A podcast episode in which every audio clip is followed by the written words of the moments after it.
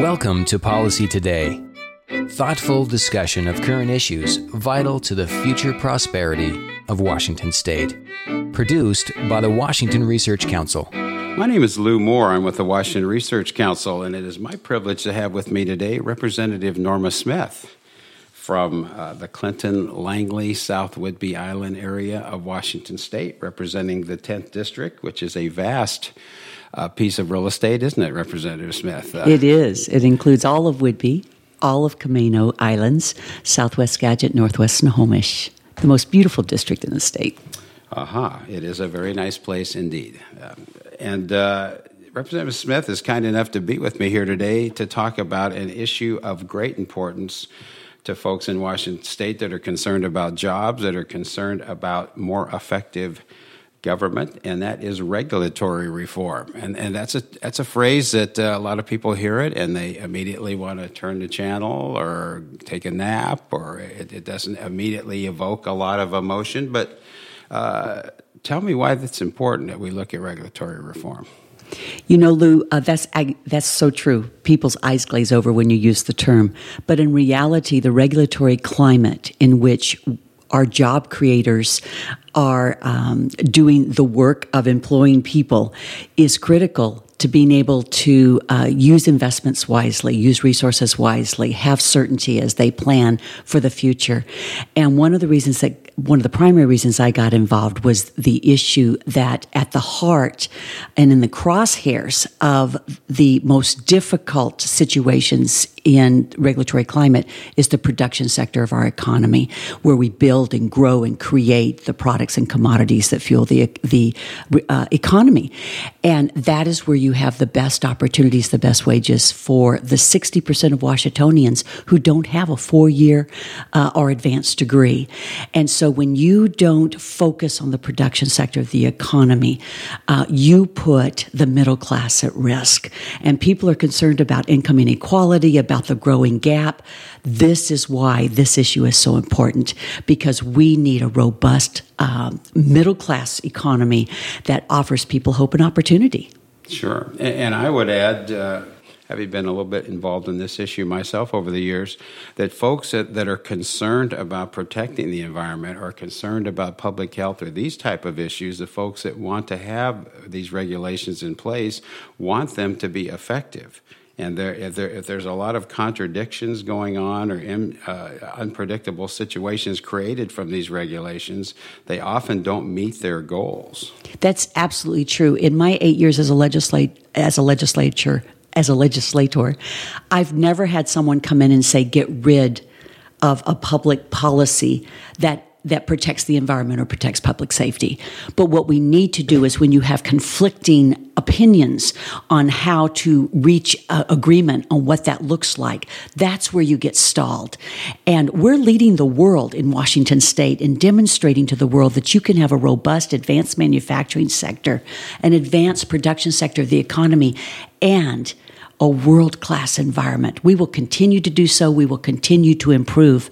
But the issue is helping reach the decision and having certainty so that people can plan and use their dollars most wisely uh, to invest in next generation jobs rather than in attorneys trying to sort out the, the duplicative uh, rules that are uncertain. Sure. And uh, I, I mean, it just needs to be very much clarified that this is not code for getting rid of regulations, no. streamlining the regulations or making them more effective. It is literally just to make that system work better and to make those of us that have to be in that system be able to prosper and predictably and to be able to plan yeah. because you can't you can't move forward with your businesses if you can't plan properly so, um, what are some of the problems that that uh, came to your attention that, that has caused the need to, to have this focus on uh, reforming regulations? Well, when I first arrived at the legislature,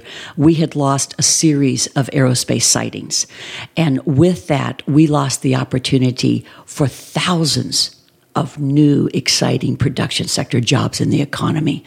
and in all of the reports, we saw that our regulatory climate was a key issue. And we were known for that nationally. Uh, we scored poorly. The state auditor has done a lot of work in this ish area, so it's certainly not a partisan issue. Uh, both Democrats and Republicans alike have seen it as a core fundamental problem. Our former Economic um, Development uh, Commission called it out as an issue as well because it is it's such a stumbling block to being able to plan. So the issue of agency coordination, uh, when you have a farmer in a ditch and he's got four agencies uh, trying to make the decision about whether or not he can clear that ditch in order to irrigate next, you know, his his crops, that's a problem. He wants to know, he wants to do the right thing. Someone has to be able to make an efficient and final decision for him so that he can move forward. Agency coordination, getting information to people on a timely basis, providing adequate information, providing uh, reasonable and predictable turnarounds when you create it, when you uh, put a permit uh, into an agency, what kind of turnaround process you're going to have. All of those things matter. Sure, and uh, so so there's been this need perceived for some time, as you as you said, and uh, the uh, auditor has stepped into this situation going back as far at least as 2011, and the Research Council did a special report focused primarily on. Uh, various performance audits that have been done in this area. And their most recent finding in 2015 is that Washington does not take a strategic approach to multi agency uh, coordination. So that's uh, and that is not a surprise. Uh, they we have talked. I've spent a lot of time with the auditors uh, team on this on this particular issue. They've done an outstanding job. Uh, their reports early on allowed us to um, begin moving legislation in a bipartisan way. The four bills out of their 2012 report. Um, one of that, uh, one of them was specifically targeting this issue of uh, of the duplicity around multiple agencies. And out of that came the pilot project to take a look at that and see if we can improve that. And I'm really grateful for their for their support in this area. Sure. Well, let's talk about uh, uh, the legislation that has resulted from these audits. And in every instance, uh, you have been a catalyzer, bringing people together to look at these various issues. So let's uh, kind of run through some of the legislation that has passed. And I might add, I believe every one of these items uh, ended up passing unanimously and getting the governor's signature. So we're not talking about, uh, again, a, a, highly charged partisan environment or a lot of controversy here. It's uh, there's there's there's great unanimity, but there there hadn't been leadership until the last few years to make these things happen. But can you go through some of these bills? You bet. We began with in the very beginning with some very small bills that at least help small business with the uh, the climate of uh, uh, paper violations and giving them some space to get their stuff right. And from that, uh, began working with the auditor's office, uh, creating the one a real focus on a one stop portal. Again, where's the information at? How do I access it? How do I know what I need to do? That work continues. The funding is an ongoing issue with that, as you know. Uh, IT in uh, the world of our agencies is somewhat antiquated, even though quite a bit of money has been spent along the way. And so that was one of the bills that we did, focusing the agencies on, on moving towards that initial one stop portal for businesses in Washington state. Okay, so, so uh, let's talk about that just for a second. So, so I'm new. I, have decided I'm new in the business world. I've just I have a great idea. I want to move forward with it. Uh, I've heard that there might be a few permits required for me to move forward with it. So, I might not have a clue how to uh, be compliant with the various regulations in the field I've entered. So this this portal would be uh, one place that I could go on the web and get that needed information. Is that what we're talking about? Right, and that is uh, something into the future. Uh, funding has been a struggle, but the bill says get there and make it happen. And we've been working with the, the, Washington State's CIO, who is committed to doing that. So we have got a number of other bills help build us towards that.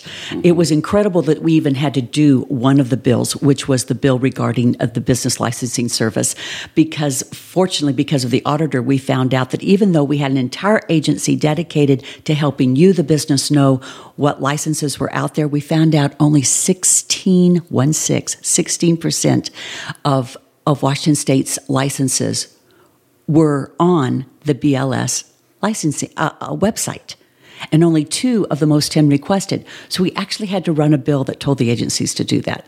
Extraordinary. But nevertheless, that was accomplished. The bill this year, again, uh, on the way to that one stop portal, probably one of the most significant steps was to insist all of the agencies uh, load their permits on their websites as well as what a good completed permit looks like and where to go to get help. And in addition to that, in 2015, date stamp every permit coming in so that we can begin creating some metrics around their performance. When did it come in? When did the customer, the business, um, get a yay or nay that it was ready for processing? And when did they get an answer? In 2016, those metrics are going to have to go up online for public scrutiny. And during that time, the agencies are also required to be creating performance metrics on how to improve that timeliness. So a number of the bills that we've passed help move us towards that one-stop portal that will help businesses find information uh, more efficiently, effectively, and the help they need to succeed in uh, processing their applications. Sure. And uh, uh, when we talk about predictability, uh, time is money, and certainly how long we think it might take uh, for a permit to pass is important. But the other issue is is having some certainty that we will be permitted. Exactly. So, so there has to be clarity in both of those areas to some degree for business people to to uh, find investment and to uh, form capital and to create jobs. And that is where the issue of agency coordination is so critical because over and over and over again in the community as I visited with manufacturers across the state, you hear this issue. They will have a green light from one agency and then run into a red light on the same issue from another. And that simply is not, uh, A, it's not customer service focused. We need to have a single decision maker. We need to have a lead on multiple and, and difficult or, or more complex um, permitting processes. And we need to be able to ensure that if someone is doing something properly and following the rules that we've established in this state, that they are given a green light after they have done the appropriate steps the state has laid out for them. Other states have done that. You're a business, you come to the state, they give you a checklist. You finish this checklist and do it properly, and you can be assured that that permit's going to be waiting for you at the other end. We have a long way to go, but we're on the right track now, I believe, to be able to say to our businesses, we're going to continue to improve this climate. Sure, and uh, I'm looking uh, here now at, at uh, one of the bills that, that uh, that you sponsored that passed out of the House and is now law, HB 1818, requires the Department of Commerce to, quote, conduct multi jurisdictional regulatory streamlining projects that each impact a specific industry sector. So I'm getting the idea from that is that uh, there's a uh, that would be a new approach where we're looking at sectors of industries as a whole rather than the component parts of all the various regulations that different agencies are responsible for now. Do you want to talk about that a little bit? Yes, this was a pilot project. It's very exciting. What it did was to say, okay, it's not enough just to look at the state agencies. Because if you have conflicting state uh, rules with with federal rules, with local jurisdictional rules, you still have those problems. And while we can't do a lot about the federal side of things, uh, other than to invite our um, uh, our federal representatives into this process, which we are doing, have done and will continue to do. What we can do is, if you can think of this kind of drop a, a circle over a community, in this case, the pilot's happening in Snohomish County around several manufacturers because I feel so strongly about that three legged stool and the role of the production sector uh, to provide hope and opportunity for the middle class. We dropped uh, that circle over Snohomish County, over uh, several manufacturers, and are looking at their permitting uh, experience and processes and look at the layers of permitting from the local, from the city, the county, the state, and then to, to also put that in context of, of the federal requirements, of course, but to focus in that area where we can truly make a difference and see where we can find um, ways to take those multiple um, permit needs from those various jurisdictions and align them so that perhaps where they are duplicative, one could simply be eliminated. They could use the same process for both. How amazing would that be? And every and to take really uh, a formal analysis of how we can align and improve the the customer service both at the local and state level, and then hopefully use what we learn there to leverage our influence at the federal level. Sure. Um, so we there's been several pieces of legislation passed. There's been several performance audits. The business community and others have identified uh, a number of issues. What are the impediments of making this happen, of making this whole system work better than it is now? There are a few. Uh-huh. Uh, let's start with um, bureaucratic cultures and and things have been done one way for so long in the legislature. And so, how do you break through those molds? And one of the things that has been encouraging is that in the beginning, I faced a lot of resistance from a number of people in the agencies who couldn't see how we could do it better.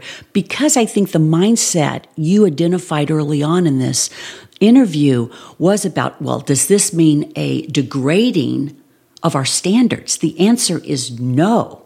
It means being able to achieve them more quickly, more efficiently, in a more cost effective way, with a benefit to our customers of more certainty and reduced cost to achieve them. That's what we're talking about. So we have, uh, as we've worked on these, we had a lot of resistance initially from those who uh, had that mindset. I believe we're seeing within the agencies a, a sea change, which is encouraging to me.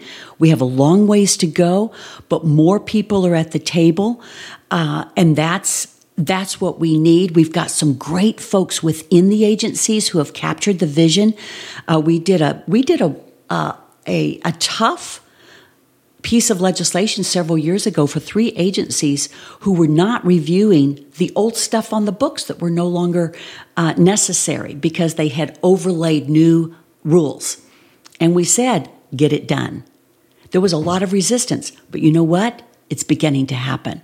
I had Department of Ecology is a great example of an agency that has come back to me and has really been making steps. We've got a long way to go, but making steps in trying to achieve this and uh, to to understand that they can do their job and provide customer service. So that mindset. Um, making that change within the culture is enormously important. And uh, I think that's probably our greatest challenge. Sure. Is it also fair to say that a challenge that the agencies have are, are, their budgets, the resources they have to make changes? You know, it is. And one of the things that we've had to work very hard on is helping them understand that by working with us, we free up their resources for their highest priorities. They, they want to be doing the right thing. Let us help you succeed. And I, be- I believe that there are those who are really beginning uh, to see that vision. They're bringing some of uh, those who are perhaps more resistant um, with them on the journey. It's a beautiful thing. It's a beautiful thing. Representative Smith, we are very grateful that you're here today, and we want to bring you back if you're willing to come back because you're doing some other exciting work uh, in uh, as far as rare earth uh, metals, and uh, that I'm aware of. Uh, you've had a real success that you celebrated with Senator Murray recently in terms uh, terms of getting rid of derelict fishing gear out of Puget Sound. So, we'd love to have you back to talk about some of your other projects. Thanks so much. I'll look forward to it. This is Lou Moore with the Washington Research Council, and here with me today has been Representative Norma Smith. And we're grateful that you joined us as well. Policy Today is a production of the Washington Research Council, dedicated to providing timely, credible research and policy analysis supporting economic vitality and private sector job creation. For more information, go to researchcouncil.org.